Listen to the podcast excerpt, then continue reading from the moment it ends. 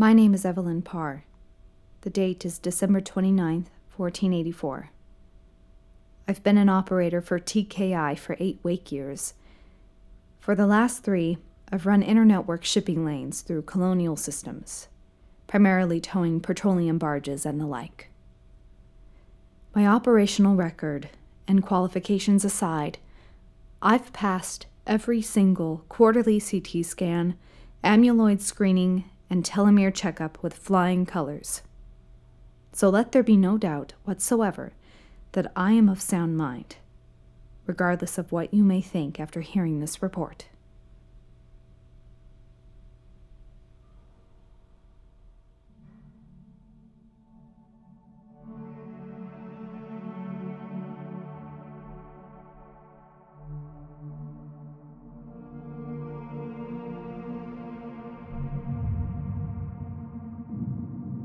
I was on a wake cycle returning from Chiron. I'd already checked all the Trident's operational systems. It was nearly time to go back on ice when we picked up the signal. By we, I mean me. And my ship.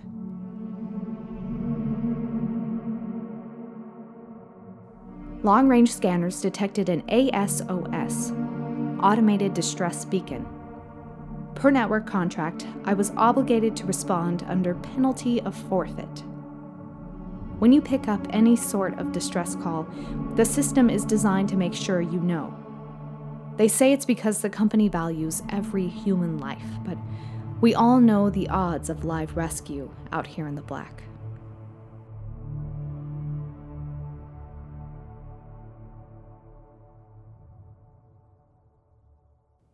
The alarm came out of nowhere. I was doing last minute spot checks on my Kraskid, a cryogenic sleeping pod, when all of a sudden there's this odd, rumbling sensation in my chest. The cabin goes black. Emergency lights come on, claxons ringing in my ears, and it startles me so bad I bust my head on a railing. I climb over to the nearest terminal. It's flashing an all hands bulletin SOS detected, procedural intercept in progress. That rumbling I felt was the inertial dampers straining against the main engines. The Trident was already en route to answer the call. When I got to the bridge, I disabled the alarm and checked the sitrep. Depending how far off this thing was, I might have had to go back into cryo for several weeks before we even reached it. I couldn't believe it when I saw that we only had six hours until intercept. Six hours. Something that close would be well inside the visual range. Do you know what the odds are? Astronomical is an understatement.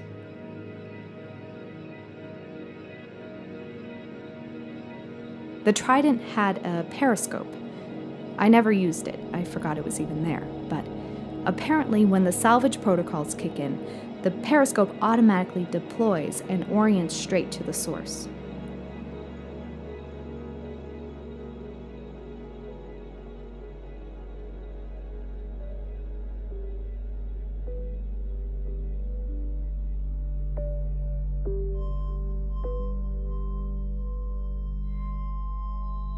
I could barely make out the object, even at full zoom.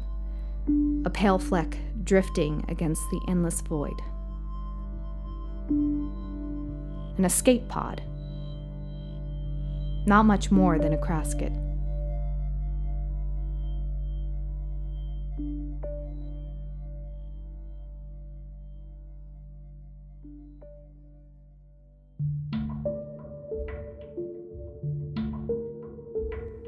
The rendezvous would be done by remote.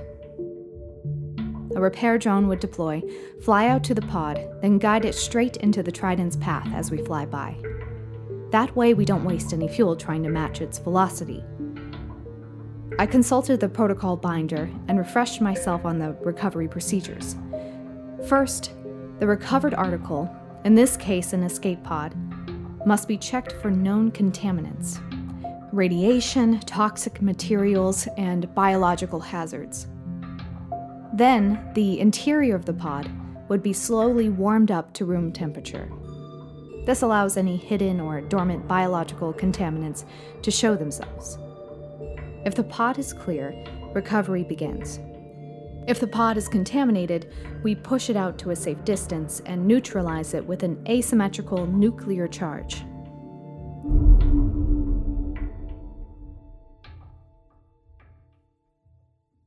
A little after 1800 hours, the repair drone successfully docked the pod to the Trident.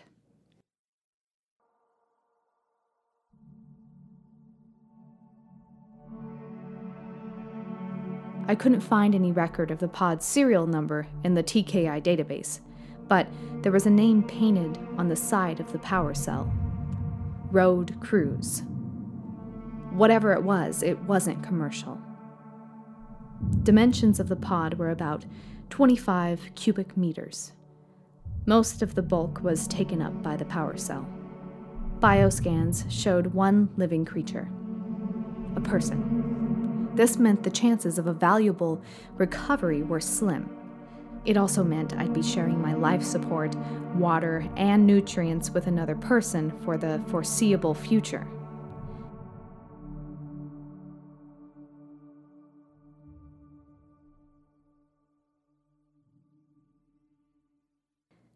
Halfway through the scan, the Trident detected a foreign biological substance on the pod.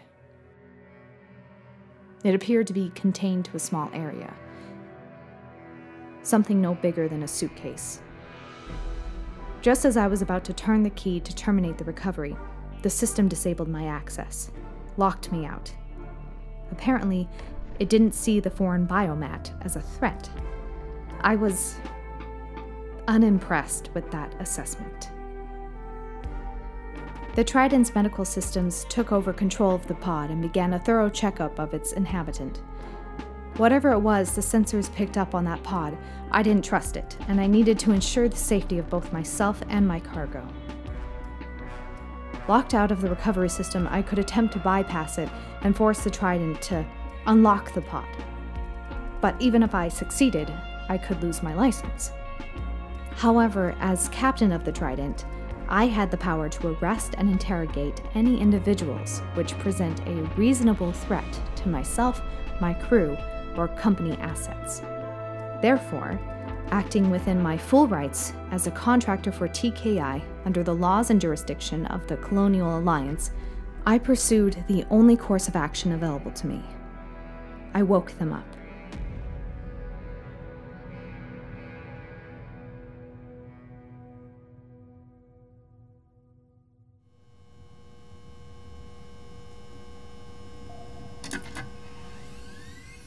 From the medical bay, I was able to access the Krasket controls and perform an emergency override. A face appeared on the tiny monitor. A woman barely in her 20s. As she came out of cryosleep, her breath began to fog the glass lid of the Krasket. I switched on the intercom and went to pour myself some coffee while I waited for her to come to. As I returned, I could hear her voice calling out for help. Coffee in hand, I pressed the talk button and told her it was all right, that she had been rescued. She breathed a sigh of relief and smiled into the camera. Then she asked if I could come let her out of the Krasket. I told her that I'd do that as soon as I could, but I needed to clear some things up first. Standard procedure. She said she understood. I told her that while running safety scans, the Trident picked up an unidentified biological substance on her pod and asked her if she knew anything about it. A look of panic washed over her face. Before she could answer my question, our conversation was interrupted by a red alert from the Trident, just before the power cut out completely.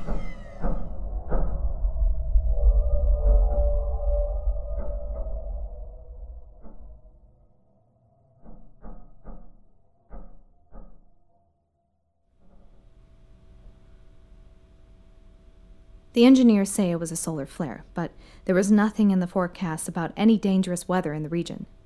No other ships in nearby systems have reported any issues on or around that time. I waited patiently for the emergency systems to come online, but they never did. If the backups weren't coming on, that most likely meant that the fuses had popped from an overload. I'd have to manually reset them one by one.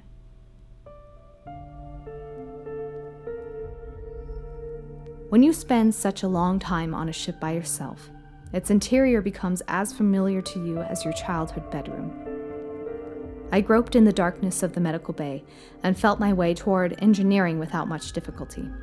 I quickly descended into the bowels of the Trident until finally I found what I was looking for. But when I checked the fuse controllers, I discovered that none of them had been tripped. The primary systems all remained firmly in the on position. Same story with the backups. I knew that I must have been mistaken, so I fumbled around until I found an emergency torch. That's when I knew I was in trouble. Whatever killed the Trident had apparently knocked out every single electronic circuit on board, right down to the flashlights.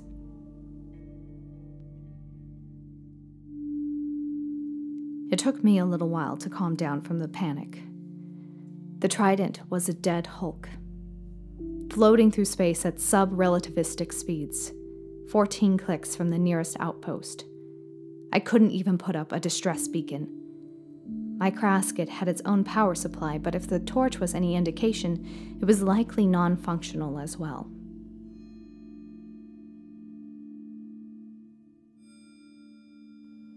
I was right.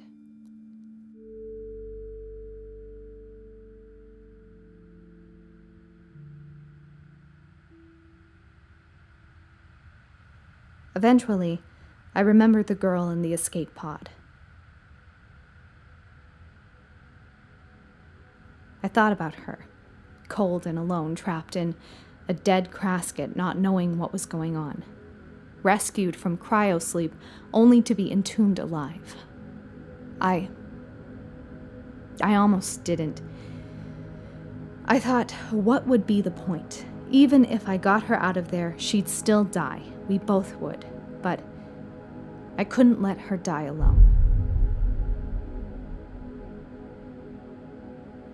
I took my toolkit down to the docking bay, and that's when I see a light. There was a light shining through the hatch window on the docking port. Having become fully accustomed to total darkness, it stung my eyes to look at it. I could see the fog of my breath puffing out in front of me as I pulled myself along the handrails toward it. Up close, it was plain to see Somehow, miraculously, the pod still had power.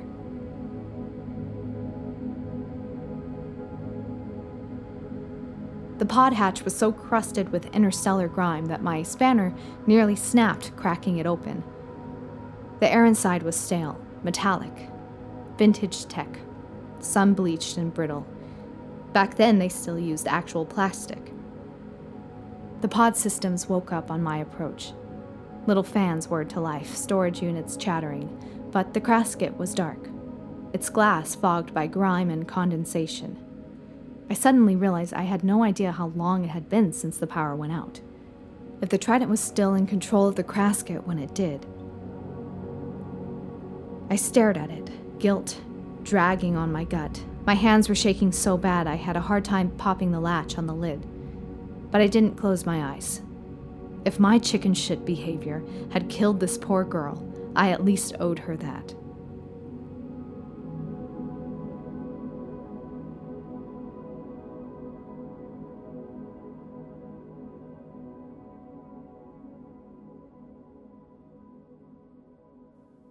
As I lifted the lid of the Krasket, the lights inside blinked on. She was gone. The Krasket was empty. I couldn't process what I was seeing. I reached down and touched the lining of the Krasket. It was cool and dry. It just didn't make any sense. A rush of cold hit me out of nowhere, and I was stricken with a sudden lethargy. Like I had been hit with a tranquilizer, and I felt this creeping sensation crawling up my back and my neck, like static electricity. It was like a light bulb went off in my head. I started putting pieces together. I realized this wasn't a salvage or a rescue mission. I was being hijacked.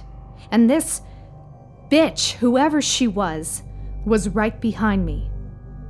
At this point, my fight or flight response must have kicked in because I spun around, ready for I don't even know. And just my luck, that's when the power in the trident came back on, which meant gravity was back.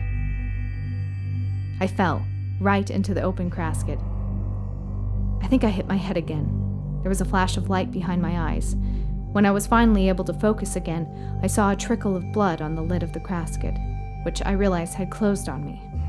I heard the latch engage with a meaty thunk. Through the glass, I see her, standing over me, her hand on the lid of the casket, a look of triumph written on her fucking face. I think I screamed. I pounded on the glass as the casket slowly filled with sleeping agent, tendrils of white vapor curling around my bruised fists, and I just thought, this is it. This is how I die.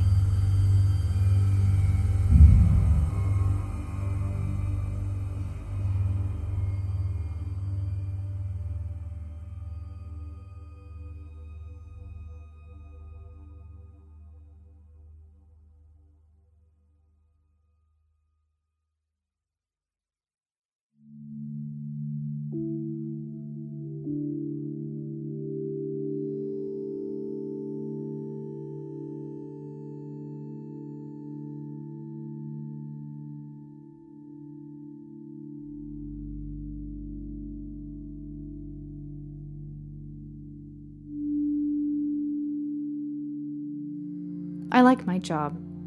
Pays good, meet new people, see new places. Everything's always different.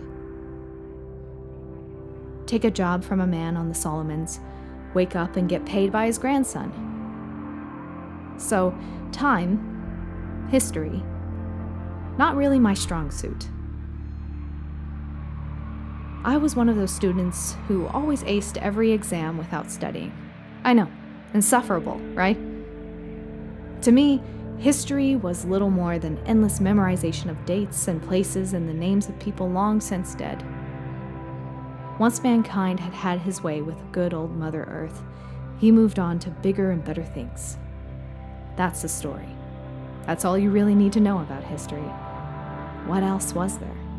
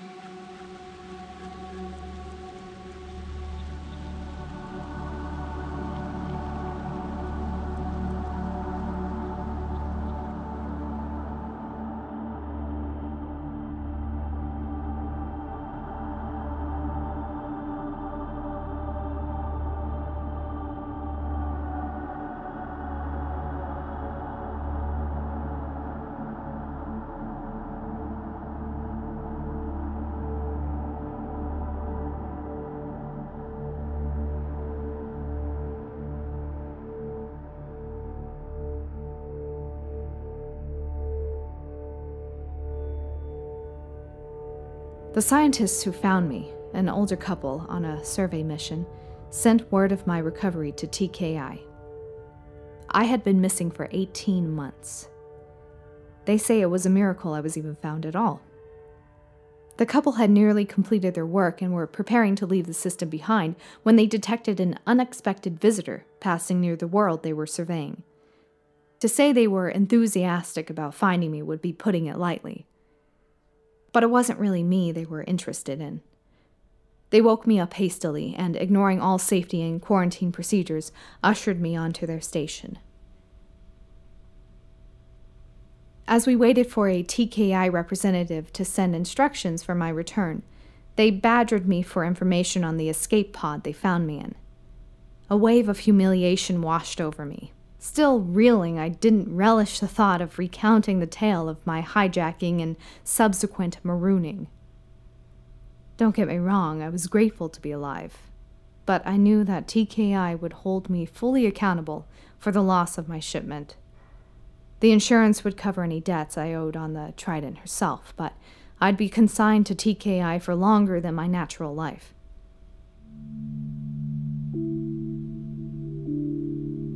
They shared a surprised look and asked me what I was talking about. I told them that the Trident had been taken by a young woman who was pretending to be stranded on the escape pod they found me in. I described her to them, and guessed that she could be halfway across the quadrant by now, making a fortune off my haul and selling my ship for scrap. Again, they give each other this look and then quietly ask me to follow them to their bridge. Intrigued, I did. The bridge had a breathtaking view of the survey world. A good deal of the station was visible on either side of the wraparound windows. Looking out, I couldn't believe what I saw. Docked between their research shuttles, halfway down the superstructure, was the Trident. They told me the reason they were able to find me was the size of my signature on their deep space radar. It's hard to hide when you're towing 20 million tons of petroleum. Then they showed me a blip on their orbital debris tracker. My shipment was parked in a parallel orbit. And I don't know what to do with this information. What about the girl? I asked them. And for the third time, they give me this look like I'm growing antlers out of my skull. And finally, I'm so fed up that I shout at them to tell me just what the hell is going on. That's when they take me downstairs to their research lab.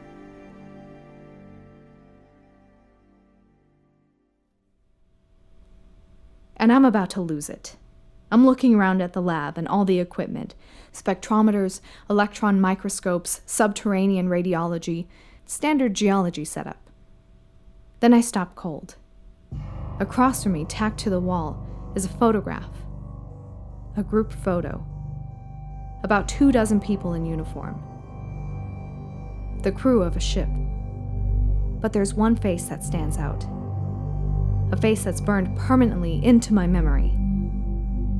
I tell them, There she is! That's her! But I can tell they don't understand, so I pluck the photo off the wall and jab at the girl with my finger. That's her! That's the damned pirate that hijacked me! They tell me I must be mistaken. That's impossible. And now I'm seeing red because I realize that they must be in on it. I haven't been rescued, I've been kidnapped. I demand to know what these supposed geologists want with me and my cargo. They explain that yes, they're scientists, but not geologists. They're archaeologists. And the girl in the photo can't have hijacked my ship because she's been dead for almost 400 years.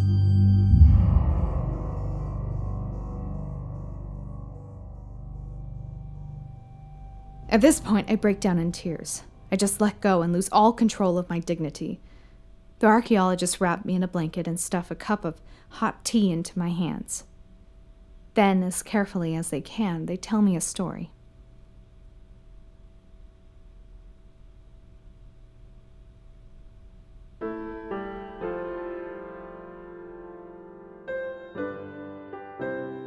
A long time ago, a colony began to terraform a new system. But this was back in the days before xenobiology had matured as a field of study. The colonists were unaware that the terraforming process had awakened a dormant microbe in the permafrost of their new home. The death toll was catastrophic. But a pioneering humanitarian organization out of New Netherlands devoted all of their resources to finding a cure. And eventually, it's believed that they did. But the system was already under strict quarantine. No ships were allowed in or out. But there was one ship that tried anyway. The Road Cruise. I stated, more than asked.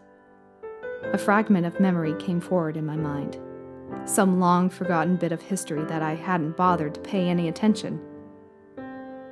They nodded and said that the Colonial Alliance had stationed several defense ships around the system to prevent traffic in or out.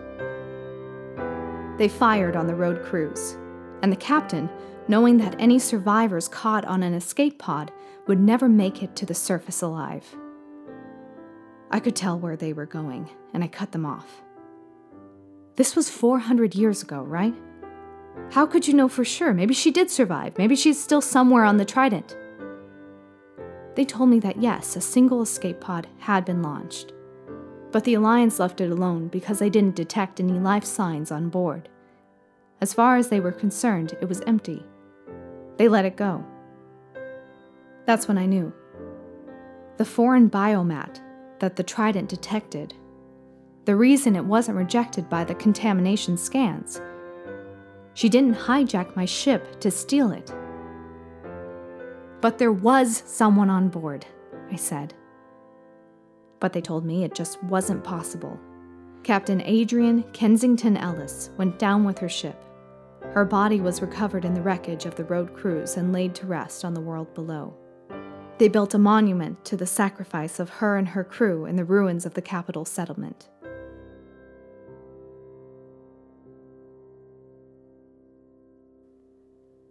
I must have watched the tapes a hundred times, trying to make sense of it all. But every angle, every camera showed the same thing. I saw myself talking to nothing. The escape pod was empty when I found it. Nobody had been in the casket.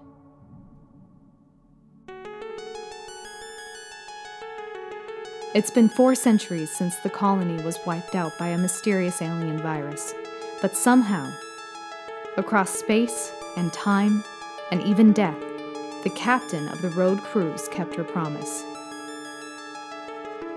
The cure had found its way home.